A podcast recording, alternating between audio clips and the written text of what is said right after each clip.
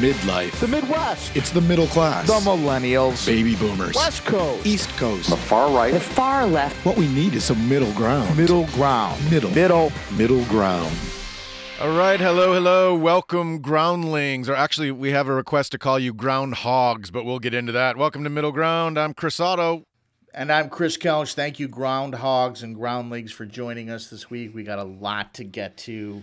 We're just a couple of guys trying to sort it all out and find some balance. Middle aged, middle life, middle Midwest, middle of everything. That's middle of the are. country, middle of everything. Um, still trying to figure it all out. Our guest this week has, uh, this is interesting. He's left his home and his life behind in Durango, Colorado, taken his 15 year old son out of school, piled him in a van, put his wife in the van also. Good, don't forget her. And, And they the are dog. And a dog. That's right. Wife, dog, kid. And they are spending the next 14 months traveling the good old USA. So we are going to talk to him. Uh, actually, this is a, a first for Middle Ground. We're going to talk to the whole damn family him, his Yeah. wife, and his kid. It's a family affair. It's the kind It of thing is. you do in your 20s. Most people do in their not most people, but a lot of people do in their 20s. And this these people just up and did it in their uh, in their mid 40s with a family.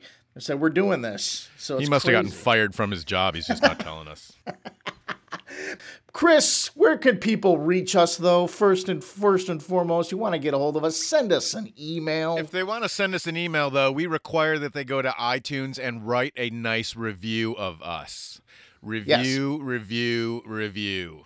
We would like to move up in the standings. Right now, we're like 16,492 out of 16,493 podcasts. And uh, if we get, I think, three more reviews, we get bumped into the top 20.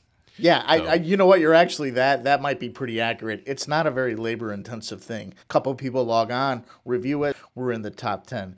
People, you could make this happen. We could be right behind the guys we fucked podcast and Joel Osteen, somewhere right in there. If a couple of people would just do their bit, that's all I'm asking. Just do your share.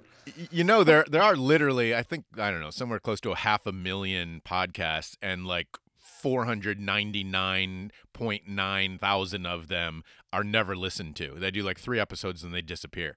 So the only way to get into the elite 1% though is to be reviewed. That's the only way. Look, I put it to you this way, people. We don't we don't ask for a lot here, Chris and I, but uh, it doesn't cost you anything to listen to this. So we're not asking you for your money. We're asking you instead for your time, maybe two three minutes of it to just log on and write a review. So if you don't have have fu money, that's fine. But if you got fu time, we'll take it. You know, what I feel I feel like we're we work for like National Public Radio, and this is a pledge drive, but we're we're asking for nothing. You can send us zero dollars once a month for a year. How's that for a deal? And you still get the same content. It's amazing. And I'm and, yeah, and for those of you that log on and do this, I've got some old DVDs from, from some old WTTW public television programming. I'll send them to you. You can have it. You can buy that programming too. I think I've got Chicago by River. I think I can send there that you go. to you. I've, got, think uh, I, for people who love free T-shirts. I got lots of T-shirts. I'll, I'll send you a T-shirt. You know, as long as you're not picky about what's on it, I'll send. We'll give you a free T-shirt. There you Yeah. go, free T-shirt and some uh, some pins. And what else do we have, Louise? What else do we have in the junk? we- We'll get. You know what? We're gonna start a junk box, and we're gonna send people stuff.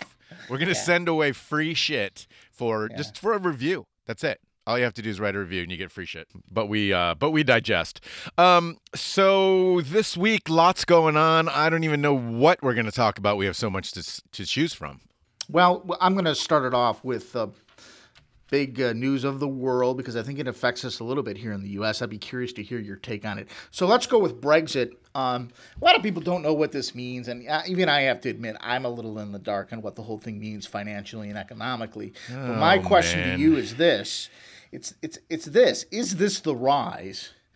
Of populism, anger at its No. finest, and if that's the case in Britain, how long till? I mean, it's already reared its ugly head here, as you know. But is that what we're really seeing, or is there more to it than that? No, no, no, no. You know, I'm so glad and you and I didn't pre-plan this. We don't we don't really we don't prepare these conversations ahead of time. But I'm so glad you posed the question like that because I have just been amused all day the British are doing the same thing that's happening over here. We feel your pain. We understand it's a populist movement. We're taking our country back. Bullshit. This is the British people, 52% of the British people, anyways, not being able to accept their place in the world. I, I mean, it was just a hundred years ago or 150 years ago that the British Empire was the most powerful empire on the planet. They they rule. Remember, it was uh, the sun never sets on the British Empire because Right. the you know it was so big that wherever it was the sun was, there was land that was owned by the British Empire where it was daytime no matter what time of day. That's how big it was. I- I think I looked it up earlier today. Like a fifth of the world's population, like 500 million people, were ruled by this empire.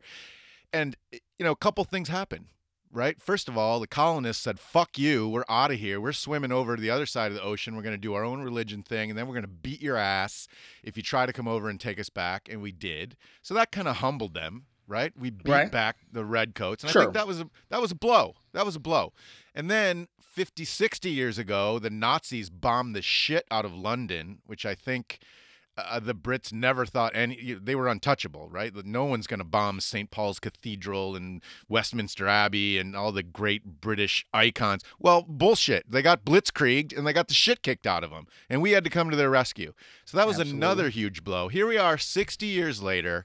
They joined the EU and they get all pissy because it's not benefiting them the way they want it to benefit them. So now they're quitting, taking their ball and going home. Th- this is a people who are really in the whole scheme of things it's very recently that they literally ruled the earth. And they just fucking don't anymore. In fact they're borderline irrelevant. And so i think this is just a pouty whiny impulsive we're going home because we don't want to play with you anymore kind of a, a, a move by the brits it has nothing to do with what's going on in the united states absolutely nothing and i think calling it some sort of bold populist movement is just bullshit and Love it. Okay, so speaking of the Brexit stuff, we got a special uh, notice today from our pal John Miller. You know John Miller, right? Yeah, he's called into the show a couple of times. He's Yeah, uh, PR guy for for Donald Trump, longtime PR guy for Donald Trump. So he's he's inner circle. He, I'm not going to say he did it. I'm going to say someone slipped us a copy of a, an audio recording of a phone call that apparently happened earlier today. And and this is fascinating. This is fascinating. I just I, I don't want to set it up. I just want people to hear it because we're the only people that have this footage. Um, so we, Lu- Louise, yeah, can you roll that? Yeah, she's she. Sometimes Yeah. she's Louise is. You know how small Louise is. She struggles with the big reel to reel uh, tapes. Uh, there you go. Ready? Roll it. Thank you. And put your shirt on too, please, when you're in the studio. No, Thank no, you. it's it's really hot here. I like it when she's. Uh, I told her she can make herself okay. comfortable.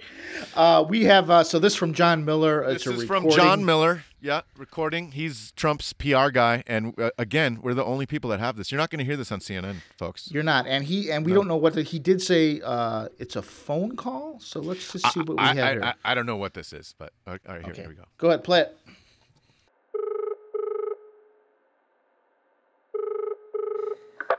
Good evening, Brexit headquarters. Can I help you? Hello. Uh, uh, I want to uh, to talk to the person who's heading up uh, the Brexit movement, whoever that might be. Uh, um, sorry, uh, uh, everyone's gone home. It, it's a it's a big day in uh, in England today, and everyone's uh, everyone's quite exhausted, frankly. Pooped, and uh, and they've gone All home. right. I- Is this? I want to I want to I want to propose something. Yeah, I, there's an opportunity here. I want to run it by you because I think it's tremendous, and it's just a once in a lifetime thing. Cameron is resigned, so there's an opening. Prime, the prime minister stepped down. That's correct. Who? I'm sorry. Who is this? This is Donald Trump. The wanker who's running for president in the U.S. Not a wanker, I would tell you. They love me over here. I, I see an opportunity. You got an opening here. You got an opening in the United States. I'm offering one time only, two for one Trump, leader of the U.S., leader of the UK.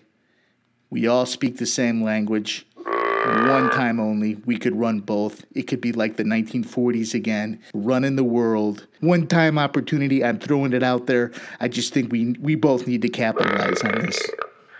Mr. Trump. I, I'm uh, I'm just here to clean up after everyone. I, I don't actually work for the Brexit uh, movement, but I did see some applications lying around. If you'd like me to to to send them to you, you could apply for the for the job. I mean, I'd, I'd be perfect for this over there. I think everyone over there loves me. I think we don't even need, I tell you what, we don't even need to build a wall because we have the white cliffs of Dover over there. It's natural, it's just surrounded by water. We don't need a wall. We've got the English Channel, the North But we Sea. do we do need something to keep the French out. could you could could you do that? Not a problem. I mean, we could keep them out. That's great. That'll be great. That'll be great. They're not very ambitious people. I don't see them wanting to come into this. I'll certainly pass along the message, Mr. Trump. But uh, I must tell you, you're still a wanker. I must tell you, your food is still awful. You got to come to Trump Tower and have a steak. You really? Uh, it's the one thing I could agree with you on. That's why we drink warm beer. We try to wash it down. It's horrible. Thanks for calling, Mr. Trump. And long live the Queen! Yeah. All right. Wow. Yeah. There you go. So, so I don't. Yeah. I I don't even know what to say about that. But no one else has that. No one. wow, it's exclusive to middle ground. And here's my other. Here's my prediction. They'll Yeah. be back in the EU within 20. they will. They'll be back within 20 years. It- you know, they're going to pout a little bit and they're going to be really stubborn because Brits are very stubborn. But um, they'll be back. Uh, Alrighty. Mark my words. All right, well said.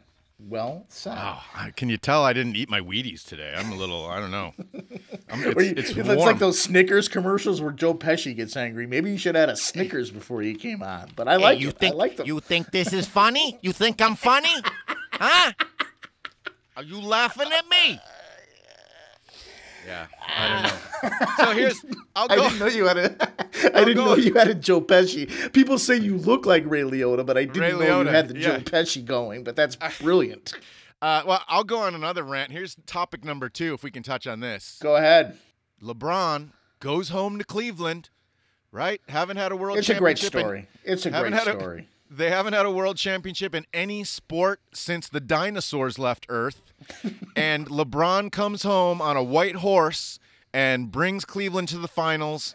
Goes down three games to one to a Golden State team that had long ago been coronated the successor to the Bulls' throne as a dynasty in the NBA.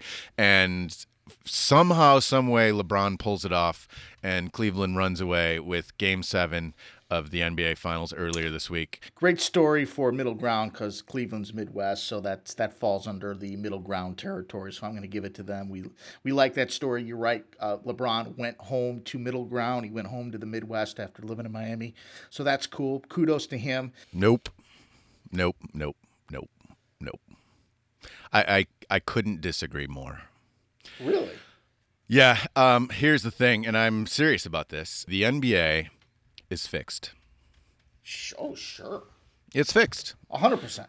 I, I, I mean, here you have a Golden State team.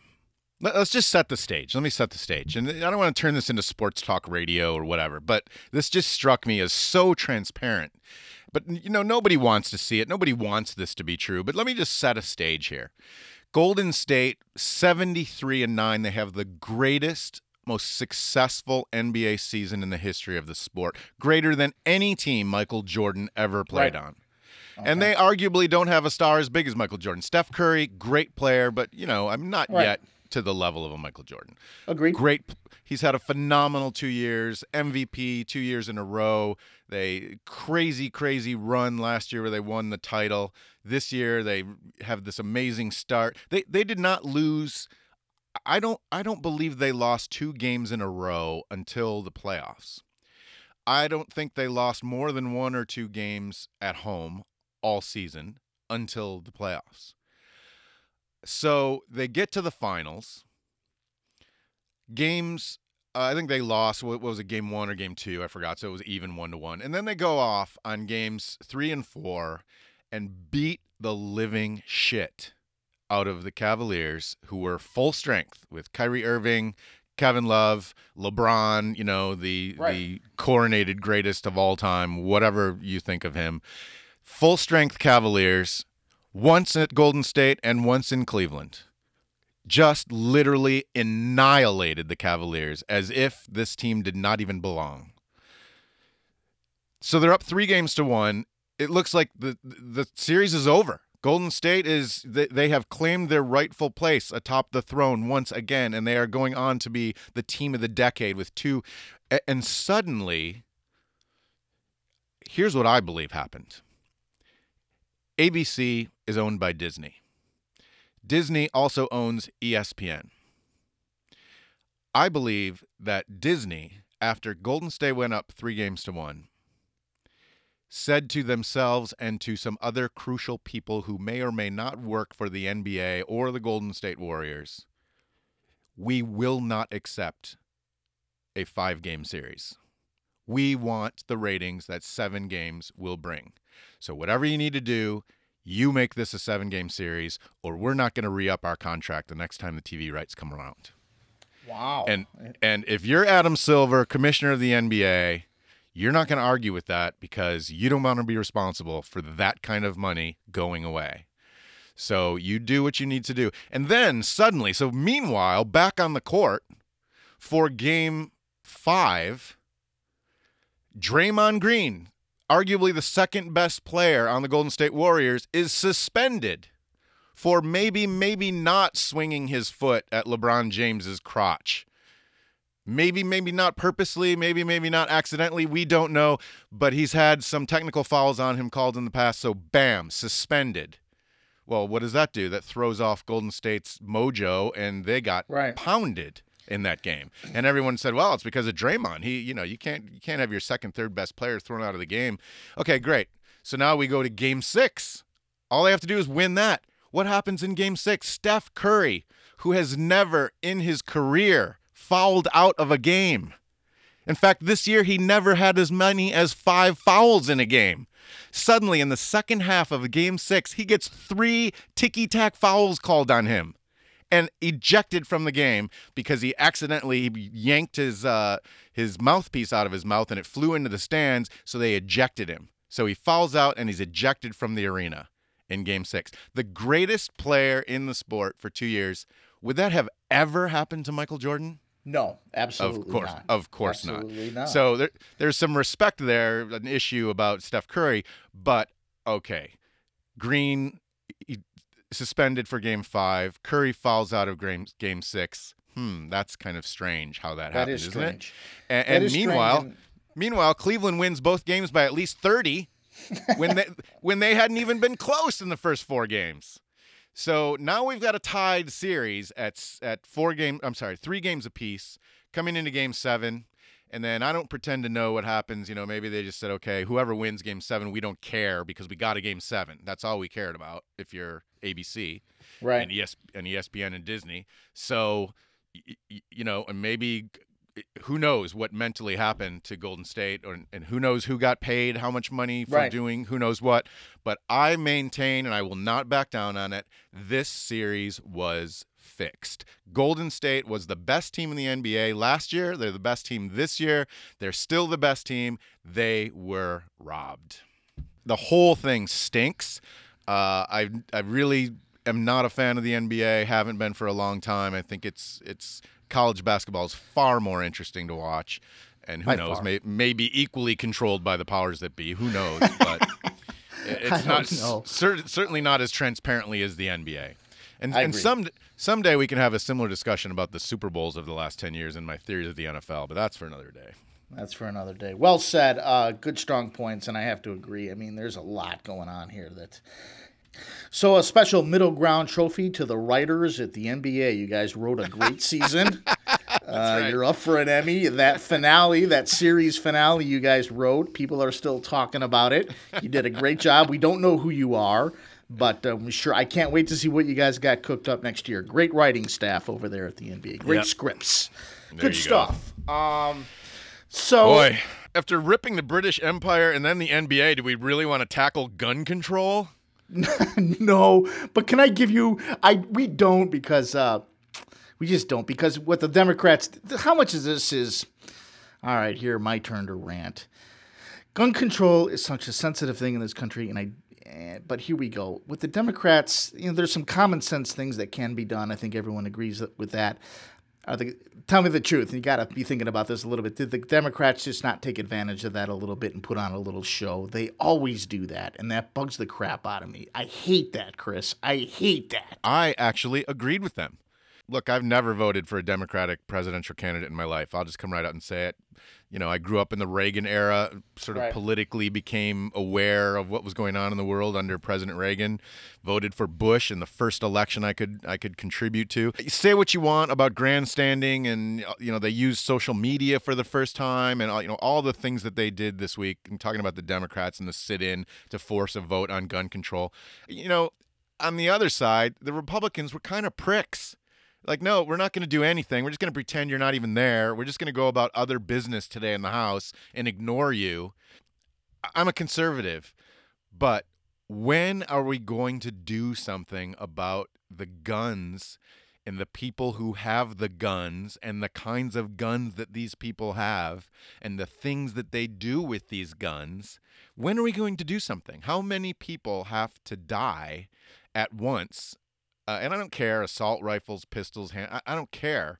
A- And then you get the Democrats trying to do something, and the Republicans just don't even give a shit. They just move on. It's I, I'm flabbergasted. I'm flabbergasted.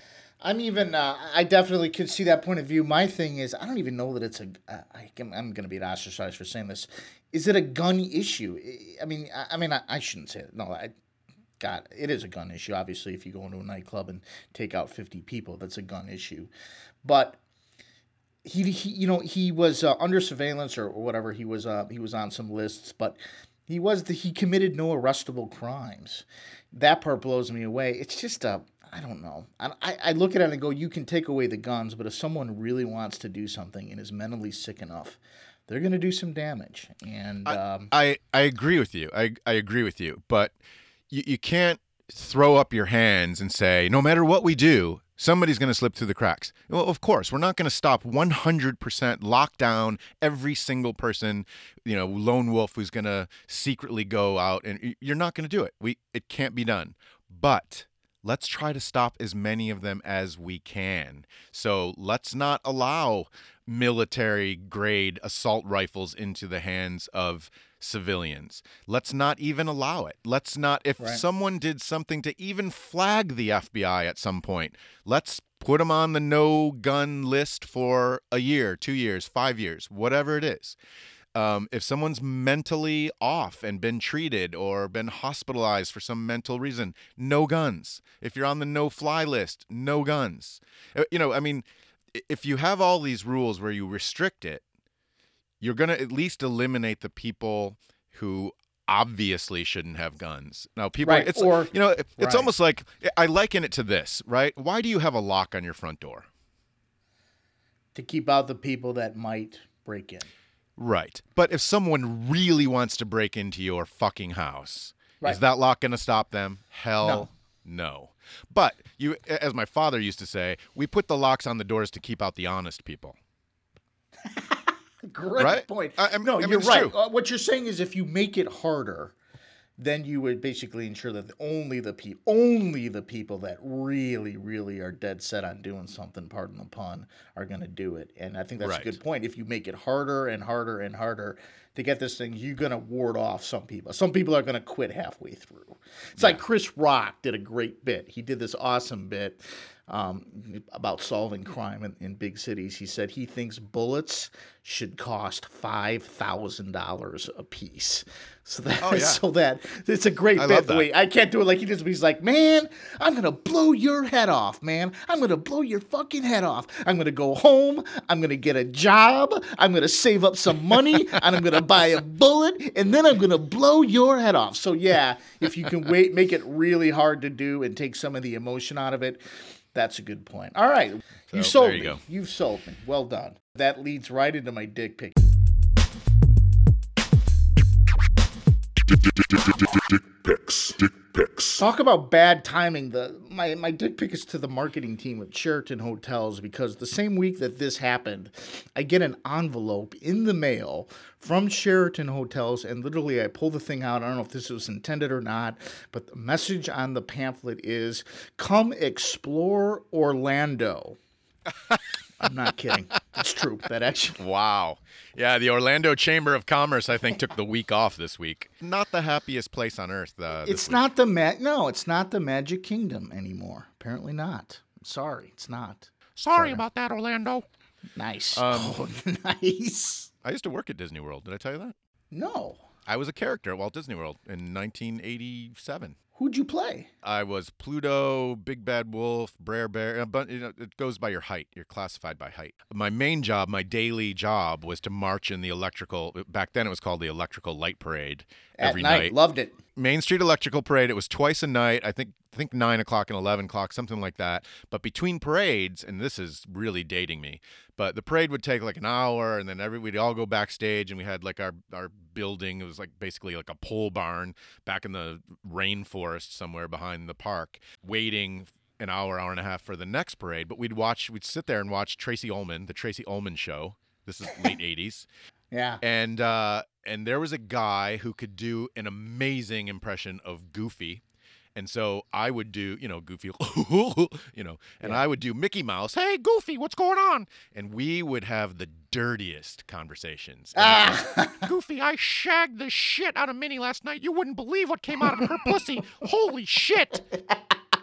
Wow. tell, tell me, Mick. A lot of fun. Absolutely. I, I that's that's a great bit. That's awesome. Orlando, not the happiest place on earth this week. So Sorry, Sorry about, about that. Orlando, we are with you. Um, we love you, Orlando. we love you. My dick pic is a tie between the British people. 52% of the British people, those who voted for Brexit, stage left. What a dick. The entire uh, kingdom of LeBron James in the NBA. What a dick. And the three way tie would be anyone who uh, uh, is a member or supports the NRA. What a dick. Nice. There you go. Dick pics. Let's move on to what people really came here for, and that's to hear from a family that is traveling across the United States as we speak on a 14 month odyssey. Uh, they've dropped out of their normal lives, left their home in Durango. This is uh, Matt and Sherry Kelly and their son Malcolm. Uh, Matt, uh, actually, I used to date Sherry's roommate. They're uh, they're living the dream, if you dream that type of thing, and they certainly do. But they're they're dreamers and they're doers, so I give them all the credit in the world. But uh, this is them, Matt and Sherry Kelly, and their son Malcolm.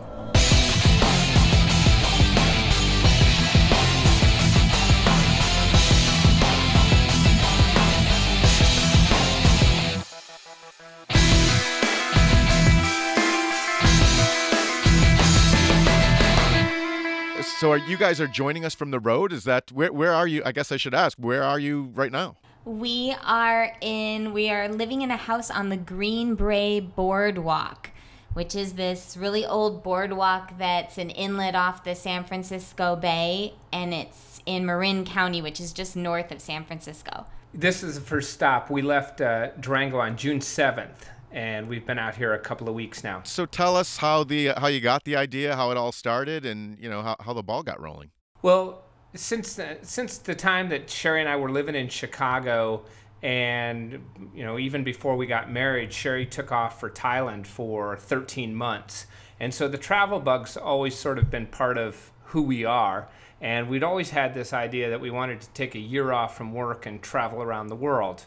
And we'd had some friends who did it, and one couple spent $200,000 moving every couple of days as they moved from hotel to hotel around the world. And that didn't seem very appealing. And um, the uh, it was gonna it was gonna cost you know a significant amount of money to be able to travel abroad because um, it'd be more difficult for both of us to work. And one day, I, I think Sherry, uh, as a rehab uh, program manager, she used to manage the rehab department at a uh, nursing home, hired a traveler. Um, so, a physical therapist or occupational therapist who just tr- travels on three month assignments. And it sort of clicked with me that uh, Sherry, as a speech therapist, could travel and we could really just make our entire life portable. And so that's what we've done. And I think it was um, the idea was furthered because mm, our son, who's 15, really wants to be a chef. And tons of people kept saying to him, Oh, you know, if you ever get to wherever, San Francisco or Boston, we know someone. You should hook up and check out their restaurant and meet them or work in their kitchen. And then we had the idea of maybe combining both of those things and giving him uh, more worldly experience and some experience in other restaurants, and at the same time being able to do some of this traveling as a family. Do you have it mapped out in terms of how many stops and where you're stopping, or are you just winging it? We are pretty much winging it because, well, for lots of reasons, but the main one is that because um, I'm working for the whole time that we're traveling. I go I need to go by assignment and you don't usually find out where the next assignment is until just a week or two before you go. If you're lucky maybe a month in advance. But pretty much when a facility needs a therapist, they um, they need one right away and so they those positions open and close pretty quickly especially in cool interesting places so we're in san francisco and then who knows where How, do, how are you guys liking? I mean, uh, you obviously you're in one of the most beautiful places in all the country, if not the most beautiful place in all the country. Uh, how are you liking Marin County so far? It's pretty amazing, huh? Yeah, it's uh, it's been it's been fabulous. Um, so we're really pleasantly surprised about how close everything is, and absolutely fucking horrified by the traffic. Um, yeah, and the price of everything oh there's a lot of places for rent in San Francisco if you've got seven thousand a month to spend. You guys are from Chicago, though. How can you be horrified about the traffic? Nothing is worse than the Eisenhower or the Kennedy at 5 p.m. on a weekday. yeah, but it's been a long time since we've had to uh, to grind through that. You know, we left we left Chicago in 1999 to move to uh, to Durango, and that was on a, a total Right. whim. a, a traffic jam in Durango is what when a, when a, a herd of bison cross the road, or what? You're, you're, you're, you say that thinking you're funny, but listen, listen, listen to, to, to I Sherry. was just gonna say one of the first experiences we had in Durango. We're driving around on some road that wasn't even particularly a backcountry road, and we pass a, a horse, and a guy's riding the horse with a white little white flag, and you know Matt We and I thought looked he'd at each other. surrendered. we had no idea what was going on, and we didn't slow down at all. And we round the the the bend in the road, and it's just covered with sheep that they're herding and taking from one place to another. And do you know what sheep do when they walk down the road?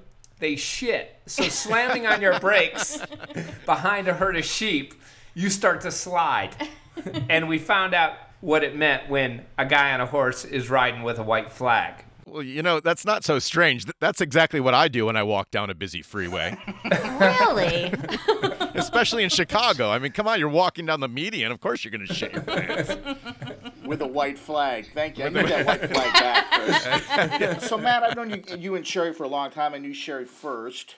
I think I was actually there the night you guys met, but I was always amazed that you guys. I think you probably were. Spirits. I mean, yeah, you guys were such free spirits. You guys would. In other words, Chris struck out with her first, and then you moved in, Matt. Is that what happened? No, no, no, no. But anyways, being a free spirit, or giving yourself freedom to challenge and explore the world, that's definitely it sounds like something that you guys have tried to pass on to your son. Is that pretty fair to say? I think it is. And, you know, I think one of the things is that we always go back to, well, what's the worst that could happen?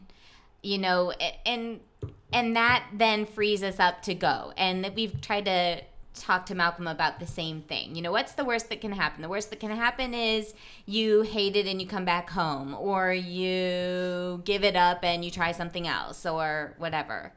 But if you look at it from that perspective, things don't seem nearly as scary because there's usually an out to just about anything. so, what was his reaction when you first sat down and posed the idea of taking him out of school for a year and traveling the country? Um, he was pretty. He was actually really open to it, and the idea of getting to work in different restaurants as we moved around was definitely a a, a carrot for the whole thing. Um, you know, Malcolm goes to a, a charter school, um, a project-based learning school. Um, he's severely dyslexic, like I am, and so he's. Uh, you know, school isn't uh, isn't his main focus. He he does really well, um, but he doesn't stress out about it. Um, you know, he likes to, you know, if he had his preference, he would work in a kitchen you know, cooking and ski. And that's pretty much what he would, how he would split his time up. Um, so he was super excited about the idea of, of going to online high school. So he's going to BYU's online high school right now. And he does school for about three hours a day. And he'll probably knock out his sophomore year in about 100 days. So that'll give him 200 days, 200 plus days without school and just getting to, uh, to work and do what he enjoys. You have to feel good though. I mean, this is someone who's 15 years old, and it sounds like to me already knows what they're passionate about and is working towards what they want. As a parent, I would feel like really proud of that and also kind of relieved that maybe there's a painful journey there that maybe they don't have to take to find their way in the world and they just kind of know what they want. I mean, that's I guess that's a credit to you guys, but that's got to make you feel good at some level as well, too, right? Yeah, it does. And uh, um, so, Mal- so Malcolm's right here. So tell him, Malcolm, about how you how you discovered your passion for cooking.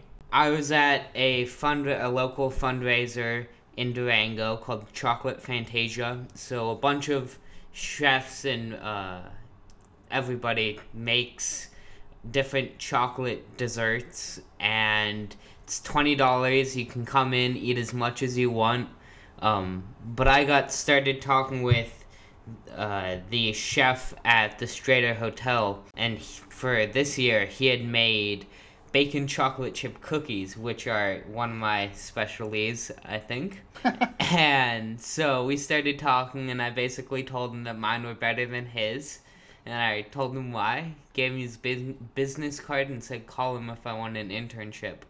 So I did, and about a month afterward, after a month of working in the kitchen, I realized that that's what I want to do for the rest of my life. So, guys, this was 12 years old telling the chef Wow. that his bacon chocolate chip cookies were better than his. I have to ask you, Malcolm, though, this trip, uh, you know, as much great experience as it's going to give you, it's got to be putting a crimp in the old dating life.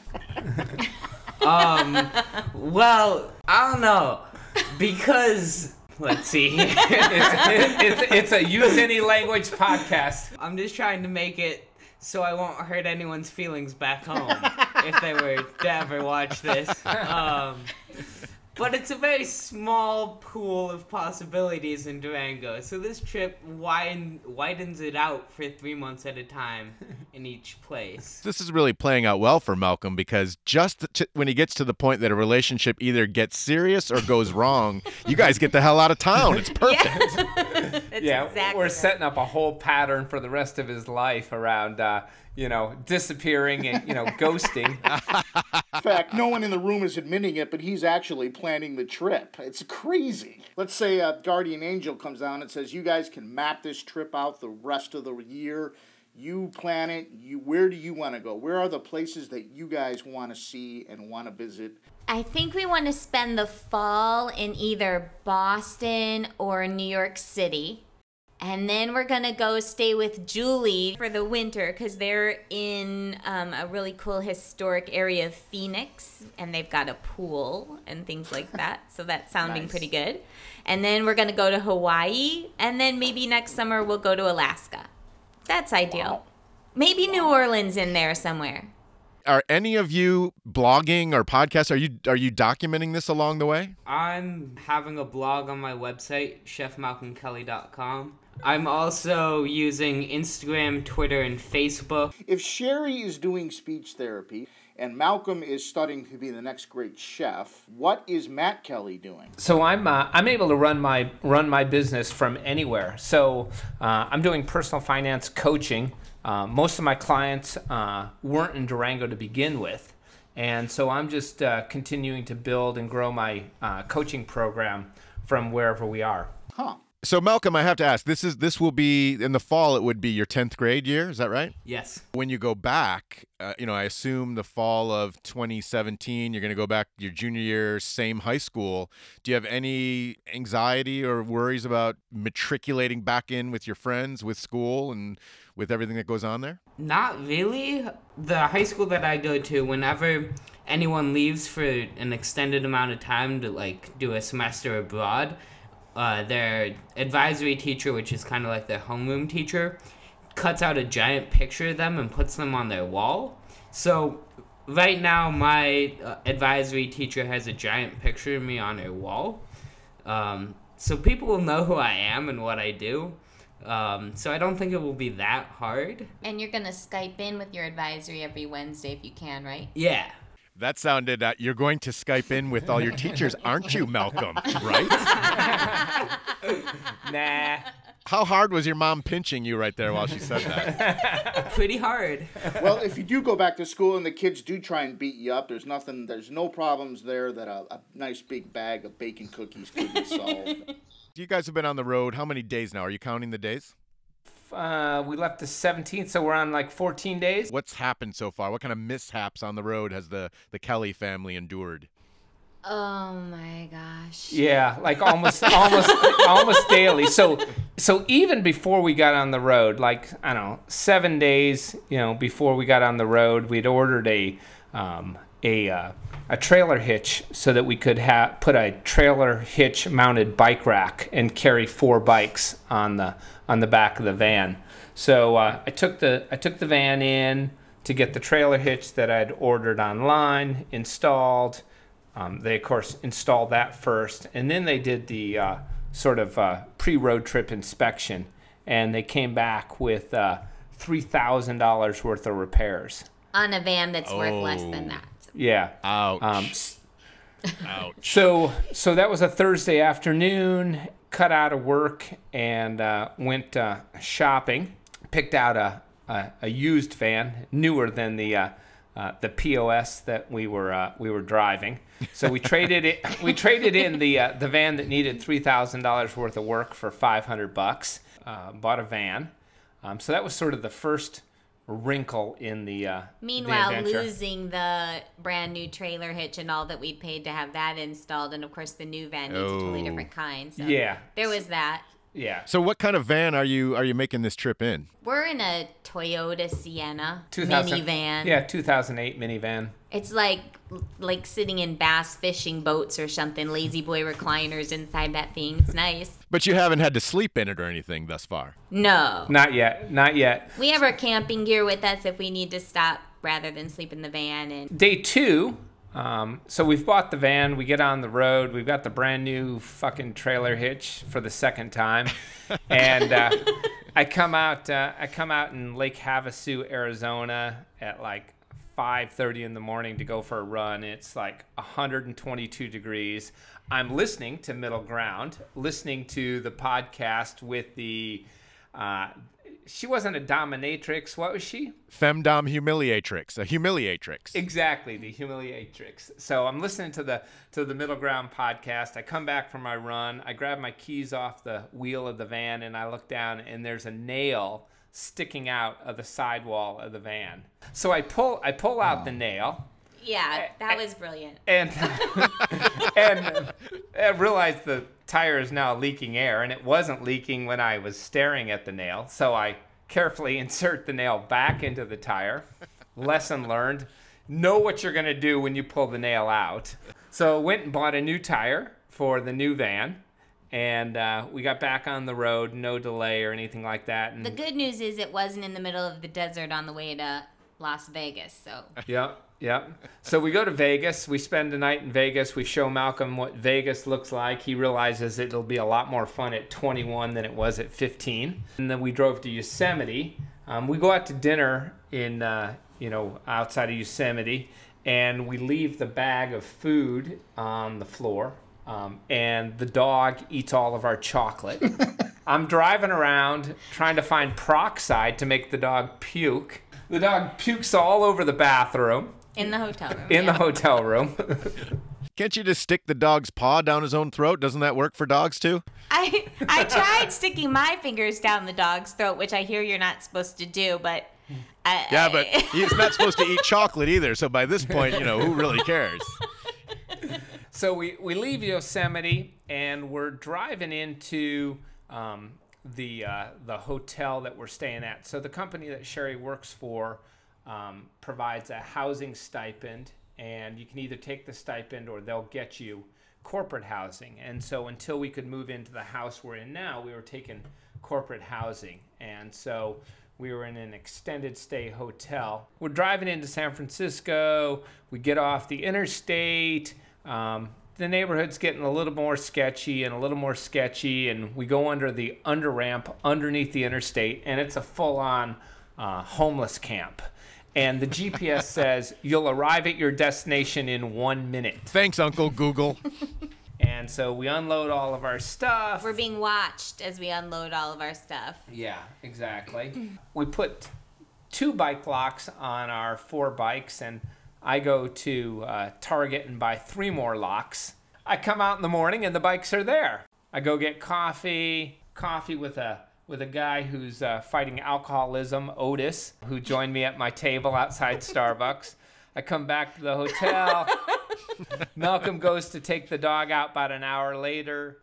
Our road bike, our $5,000 road bike is missing. Somebody's come up, cut all the locks, and walked away with the road bike. Sounds like uh, sounds like an inside job. Sounds like Otis distracted you while one of his partners moved in and got the Exactly, exactly. That may have oldest been a trick in the book. higher I'm sorry. Yeah. So, uh, so then we moved up to, uh, to, we changed hotels that day and moved up to San Rafael. Oh, other than our bank shutting down all of our debit cards yesterday for trying to fraudulently use them in a safe way in uh, California, uh, everything's been good since we got here. So a bunch of little things, but nothing, nothing too bad. Of course, Matt's been posting all that to Facebook, and so some people are like, "Don't you think these are signs that you should go home?" We're like, "No, this is just part of the adventure." This is just the funny shit you tell about the story. Which brings up a point. What what do you guys anticipate is going to happen to your marriage during this trip? Are there going to be strains on the relationship? Let's let's get let's get real for a moment. you know, I think any time that that Sherry and I have really shaken things up from you know what we're doing, what we're working on, where we're living, our relationship grows uh, grows stronger. And anytime that we get complacent in you know same old, same old, same old, then it gets uh, it gets you know less strong. So I'm anticipating that we're going to have a you know a stronger relationship coming out of this than you know than anything that's detrimental. You're probably going to have another kid. No, no, no, no, no, no, no. No, that's uh, that was that was surgically taken care of uh, about 15 years ago.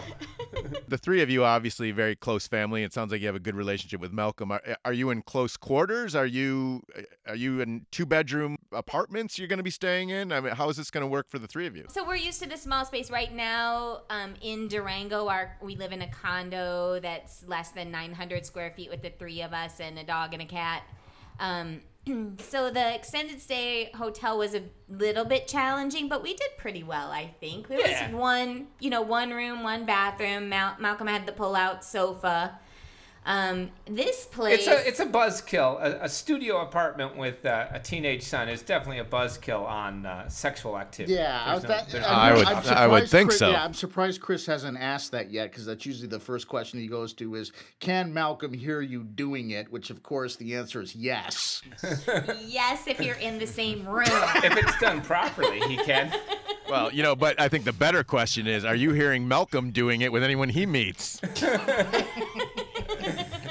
Not yet. I think it's still a solo act. So this place feels like a mansion now. We're now we're in a two bedroom, one it's one bath, but there's a front deck and a back deck and living room and kitchen and all that. This is probably the biggest place we've ever lived in. So in this uh, 2008 Toyota van, how much crap are you hauling around? Is it just clothes, or what else do you have? It, it's still way too much. So you know, we thought we were getting everything down to just the bare minimum, and there's still now we're moving a you know a box of books like we had to have when we left, and why are we carrying this around with us?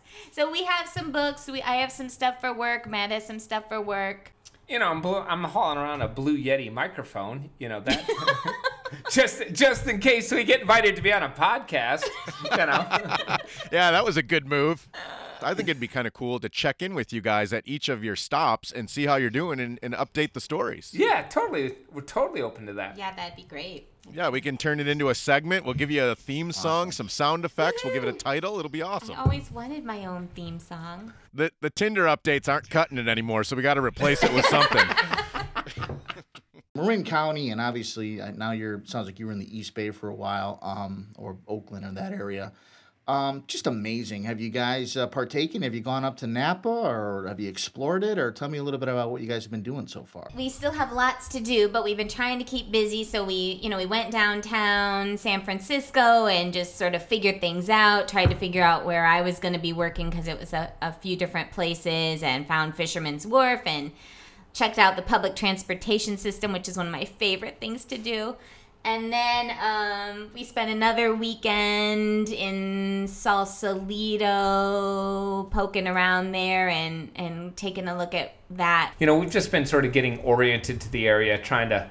I've been trying to turn the GPS off and actually navigate, you know, through my own brain instead of, uh, you know, letting Google do it for me. So we've just been getting basic orientation here this first couple of weeks. We're looking forward to seeing where you land next, and I think it'd be cool to check in with you guys periodically and see how you're doing, get some stories from you, some stories from Malcolm. Before we let you go, though, and you, since you've listened to the podcast, we fire three quick questions at our guests. But since you guys are in tandem, we'll change it up a little bit. I don't know if I heard that part.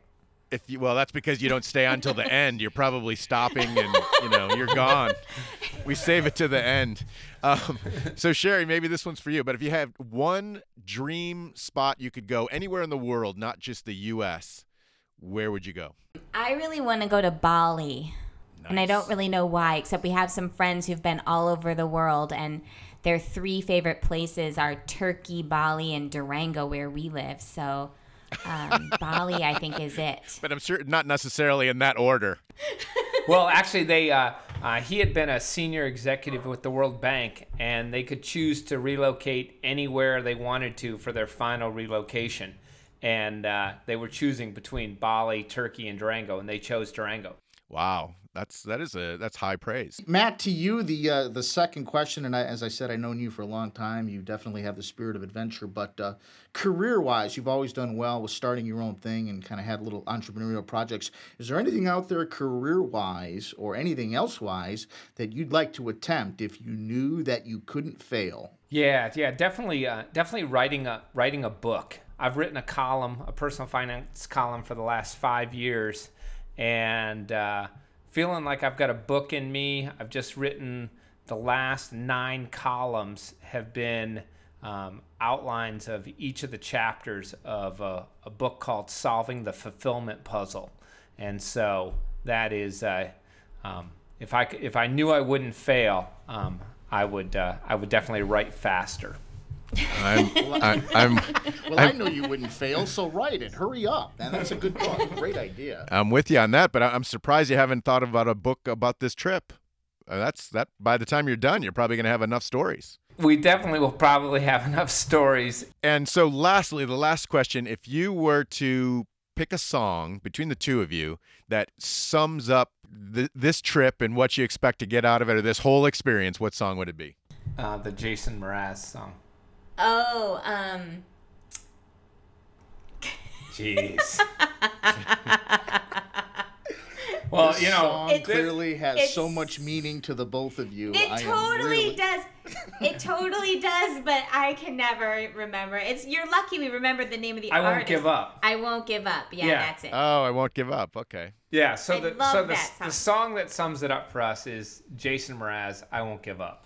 Very cool. You can you can, perfect. you can chop that up with You- editing you and can make that all edit that sound. all Oh yeah, we'll make that sound really. Sm- we'll make you sound. We'll, we'll make you guys sound really smart and funny. Bel- Believe me, I, I try to do that every week. Work with Kelsh. I'm getting good at it. Thank you.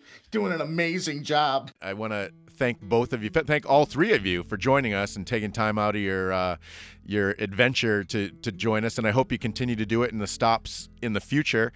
Uh, ChefMalcolmKelly.com. I've already checked out the website. Very cool. And Chef Malcolm Kelly on Instagram. Is there anything else we should plug? Um, Chef Malcolm K at Twitter. One of the cool things that Sherry's doing is actually doing a one second video every day, and that that'll get knitted together into a video that documents the entire trip in So- six and a half minutes. Thanks, you guys. This was this was great. Thank Malcolm for us. I don't know if he's still there. He's out at the he's out at the grill, uh, pulling the ribs off. As well, he should be. Good to talk to you both. Good luck to you guys. I hope uh, I hope the adventures continue and, and get better and better as you go down the road. Thank you. Yeah. Thanks, you guys. The Kelly family on the road. That's it for this week. Email for us is chris and chrismg at gmail.com. Send us a note. We'd love to hear from you. And have a good week, everybody. Thanks for listening.